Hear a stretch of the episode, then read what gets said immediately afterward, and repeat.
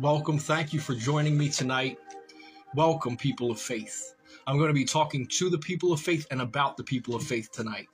What does it mean to be a person of faith? It means putting your faith and trust in Jesus Christ, believing that He will manifest Himself to us and through us to see miraculous things t- take place, to see the supernatural power of God manifested through us as we are in Christ. And I tell you, there are many people of faith that are just looking for an opportunity, like me, looking for those divine opportunities to pray with people, to love on people, and to lead people to Christ. It's God's love. It's His love that draws us. It's His Spirit that draws us in, and that He reveals Himself in many different ways and forms. So let's begin with prayer. Hallelujah. Oh, we thank you, Jesus.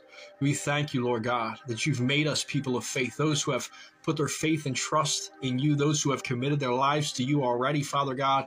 We thank you. We thank you, Lord God, that you've drawn your drawn your people unto yourself, that you've empowered us, that you've strengthened us, that you've uh, released all that we've needed from moment to moment, hour to hour, day to day. You you release all that we need from your presence. All that we need is found in your presence, Lord.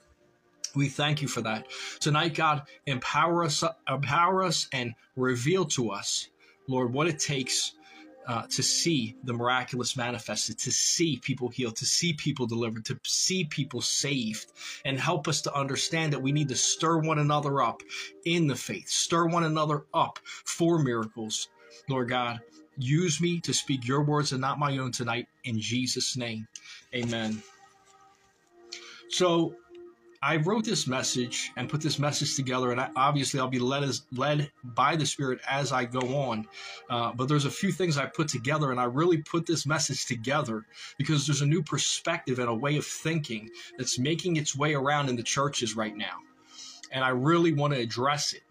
And this kind of thinking, this kind of perspective, seems to be disguised as humility. So my goal with this message is to help you understand your authority and that each of us each of us is given a portion of faith, and that faith is to be put into action in our daily lives. We shouldn't be ashamed of the power we steward or the phenomenal testimonies that come out of manifesting the power of God in Christ. We shouldn't be ashamed of those things, but we should be speaking about those things, sharing our testimonies, sharing our stories of what we've seen and how God has moved among us. So I recently heard a preacher say that he doesn't think we should share the miraculous testimonies that take place through our ministries. And this man is very well known. This preacher is very well known, uh, is followed by, I would say, hundreds of thousands of people. But he was saying that we shouldn't share our miraculous testimonies. So, and as I understand his intention and purpose, I disagree with this stance for a couple of reasons. First, for most people, it takes someone else's testimony to stir up their faith. So they will, in turn, will believe for either their miracle or that they can be used in this way. Amen. People need to know that they can be used in this way. They need to be stirred up. We need to edify one another, encourage one another in the Lord through our testimonies and through these stories. And second, when someone's in desperate need for healing in their body or to be delivered from demonic forces, they need to know who to call on. They need to know who to call, who to reach out to in their time of need. I know for me, if I want healing, I'm going to reach out. If I've prayed for myself, if I've laid hands on myself, if I've believed God for a healing or to be broken uh, free from oppression, to get free from oppression, and nothing's happening in my life, nothing's happening, I'm not seeing that breakthrough after a couple of days, I'm going to reach out to someone who I know has great faith you may disagree and say, well, all believers have the power to heal and to save because the Spirit of God lives within them. And I agree. Mark 16, 17, and 18, 18 says this, and these signs will follow those who believe. In my name, they will cast out demons. They will speak with new tongues. They will take up serpents. And if they drink any deadly thing, it will by no means hurt them. They will lay hands on the sick and they will recover. So Jesus has given every believer the authority and power to carry out these great and mighty exploits. The issue is that not every believer believes that these works are possible in their lives. And that's why we have to stir one another up with the testimonies that we have. And if they do believe they're possible, a lot of times people do believe these things are possible, but many times they don't understand their authority or their, their identity in Christ, so they don't have the confidence to move in these things. So this only leaves those in desperate need of a breakthrough uh, with one option. That option is to reach out to someone who has the faith, who has enough faith to produce the desired result. So not only does the person need an unwavering faith to pray and see God move, they need to know who they are in Christ. They need to know their true identity in Christ. So think back to 50 years ago or 100 years ago. We hear all these stories uh, of course, of a doctor being called to the house, making a home visit, or someone being rushed to a hospital, a doctor coming to administer medicine.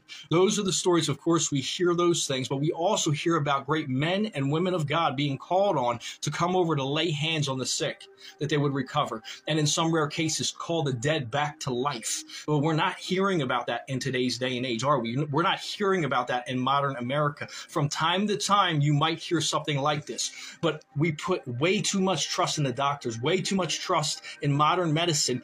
And yes, the doctor can help you. I'm not telling you to not go to the doctor. Go to the doctor, go to the emergency room, but on your way there, pray. On your way there, set up an appointment with someone who you know has faith in Christ and where they've seen things manifested. They've seen healings, they've seen deliverances. Don't just trust solely on the doctor but put your faith and your trust in Jesus Christ who can deliver you, who can heal you. And I've seen it time and time again. I want you to know that the supernatural power of God is still moving today and that he wants to set you free. He wants to heal you. Hallelujah. We thank you, Lord. We thank you, Jesus, that you're still on the move, that you're still doing these great and mighty exploits in our day. So in modern America, most Christians don't even think about calling on people of faith to pray for their loved ones. And if they do, it's weeks or months after, most of the time, after that sickness, disease, cancer, or whatever it is has already wreaked havoc on the person's body. James 5 14 and 15 tells us what to do when someone among us is sick. It says this Is anyone among you sick? Let them call the elders of the church to pray over them and to anoint them with oil in the name of the Lord. And the prayer offered in faith the prayer offered in faith will make the sick person well. The Lord will raise them up. If they've sinned, they will be forgiven. And that's also through repentance. The phrase that should stand out most of here, most of all here, is the prayer offered in faith. In faith. There's a reason why James didn't just tell them to go seek out anyone, but to go to the elders for this prayer of faith. The elders, being spiritually mature and having an understanding of their authority, were the people of faith who would be most willing and able to see a result, most willing and able to heal the sick, to raise the dead, to cast out devils, and to release and manifest the power of God. So you may ask if I've ever seen someone pray with very little faith and yet see someone healed and delivered. And yes, I have. I've seen that happen at times. It does happen from time to time, and it takes place because of Jesus' mercy for that person, for the one afflicted, and also to increase the faith of the one who prays in faith while doubting at the same time. As believers and followers of Jesus Christ, we all need to believe this verse with all of our hearts, and this verse is John 14 13 and I will do whatever you ask in my name so that the Father may be glorified in the Son. See, the Father wants to glorify himself through his son. The Father has given all authority and power to Christ, who he also wants to glorify. He wants to see his son glorified.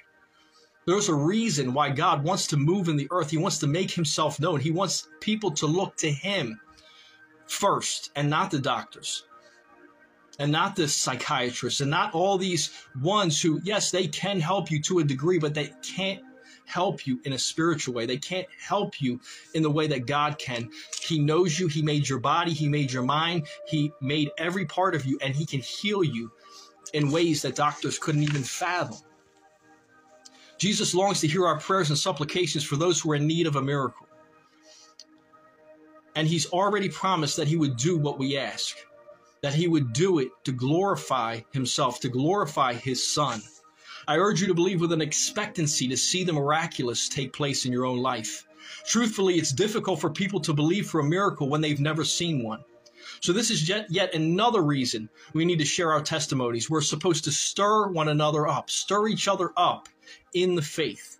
We're supposed to encourage one another. In fact, I hadn't seen a miracle take place in my own life until I had seen miracles happening through my ministry, through my life, through me stepping out. I'd never seen a miracle take place right before my eyes before I stepped out in faith and saw those things begin to take place. But those occurrences wouldn't have taken place if I hadn't already read stories contained in the Bible about miraculous signs and wonders, about healings, about deliverances.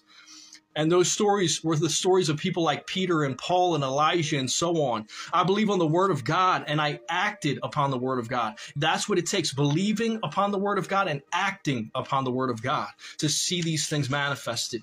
We do it all by faith, in faith. So the first miraculous healing that took place in my life was outside of a 12 step meeting. And I was going there uh, when I first got clean at about 20 years old. A young woman about my age at the same time told me she had these stomach issues and stomach pains that she had going on for years. I stepped out in faith. I believe the word of God. I believe that Jesus said, ask anything you ask in my name shall be done. So I stepped out in faith. I laid hands on her shoulder and I just said, I'm going to pray for you in Jesus' name. And I believe that you're going to be healed. So I prayed and immediately the pain went and it never returned. I checked up with her a couple months later and it never returned from that very moment. So my faith was increased after that experience. And that's the first real healing that I'd ever seen. And it was in my very own life before my very own eyes. And it's continued. My faith has continued to increase to this very day because I've seen so many miracles. You know, there's a song, miracles on miracles. That's, that's the way I look at my life. I've seen so many things take place from those miracles that, that you barely recognize to significant miracles of people regaining their sight, being paralyzed, and then be, being able to walk, demons coming out of people, people being freed of oppression and possession. Hallelujah. We praise God for all of these things that He's doing in the earth. So, after seeing the power of God manifested in supernatural ways over the course of many years, I began to teach and equip others that they may move in the fullness of what Christ had purchased for them at the cross. He didn't shed his blood only for forgiveness. Obviously, salvation is the main thing. We got to keep the main thing the main thing, and salvation is why Jesus died on the cross. But secondary to that is the healing that he knew the world would receive. By his stripes we are healed. Isaiah 53. Go to Isaiah 53 and learn about the fact that Jesus purchased our healing through taking those 39 lashes by being tortured and beaten and abused. He did that not only to forgive us, but to heal us as well. So, testimonies I've heard about people like Smith Wigglesworth, Lester Sumrall, F.F. Bosworth, A.A. Allen, R.W. Schambach, Marilyn Hickey, Kathryn Kuhlman, and many more have helped to elevate my faith to another level. They've, it's brought my faith to greater levels to hear these testimonies, these stories of great men and women of God moving in the supernatural power of God. If the great exploits they saw were possible for them, they're possible for me too. Hallelujah. When I hear them, I get stirred to believe for greater things, to believe for more and more of God in my life. So I pray that you feel the same way when you hear my testimonies, the testimonies I share with you. So, one of the concerns expressed as I share my perspective with different people is that some become filled with pride as they share their stories, and people, uh, people begin to put them on a pedestal. And sometimes this happens as people get put on a pedestal, as people say, "Oh, you great and mighty man of God." People sometimes or great and mighty woman of God, people get filled with pride at times. But I assure you that as pride grows, the anointing decreases. And I've seen it in different people's lives where it's kind of like a dimmer switch where you can turn the lights on or off with that switch in your in your home but God will turn that dimmer switch all the way down to where you still have power but it's decreased to barely anything to barely any power at all. And I've seen that happen as pride increases the anointing decreases. So you can't fake fruit. You can't fake fruit or the lack thereof. you will begin to see the manifestation of pride in that person if that takes place in their actions and in their words. And eventually you'll pick up on it and you'll see to stay clear from that person until they come to a place of humility where they could repent and turn from that pride and be restored to that former anointing. So I challenge you to move in the supernatural power of God while testifying of what the Lord has done among you. Hallelujah. Let me just pray for you. Let me pray that all of that that teaching, all of that perspective would be broken off of you that tells you don't share your stories. Honestly, I believe that's the influence of the enemy. I believe that's the influence of the enemy. We overcome by the power of the blood of the lamb and the word of our testimony, the scriptures say. The blood of the lamb and the word of our testimony as we release our testimonies, the spirit of prophecy is is brought forth. The spirit of prophecy begins to release words words of knowledge, and we go into the spirit realm in a different way. So let's pray and just stir one another up. Let's stir one another up. Pray with me if you're watching or you're watching this later. Just receive this, receive this anointing, and pray as I pray. Hallelujah. Thank you, Jesus. Sibu kunda rababa shendo rabasi. Oh Lord, release right now. Release an anointing to heal. Release an anointing of boldness, Lord God, boldness to preach your gospel, boldness to step out in faith, boldness to see people healed and delivered of demonic forces. There's so many who are just waiting for a son or a daughter of the Most High God, the Most High King to come along, that they would be set free, that they would be broken out of that bondage that they're now sitting in. So, Lord, help each one to understand their identity is in you. If they're a believer and follower of Jesus Christ, their identity is in you. It's found in you. It's not found in their home. It's not found in their car. It's not found in their job. It's not found in their place of employment. No, it's not found in their position or their salary. It's found in you, Jesus.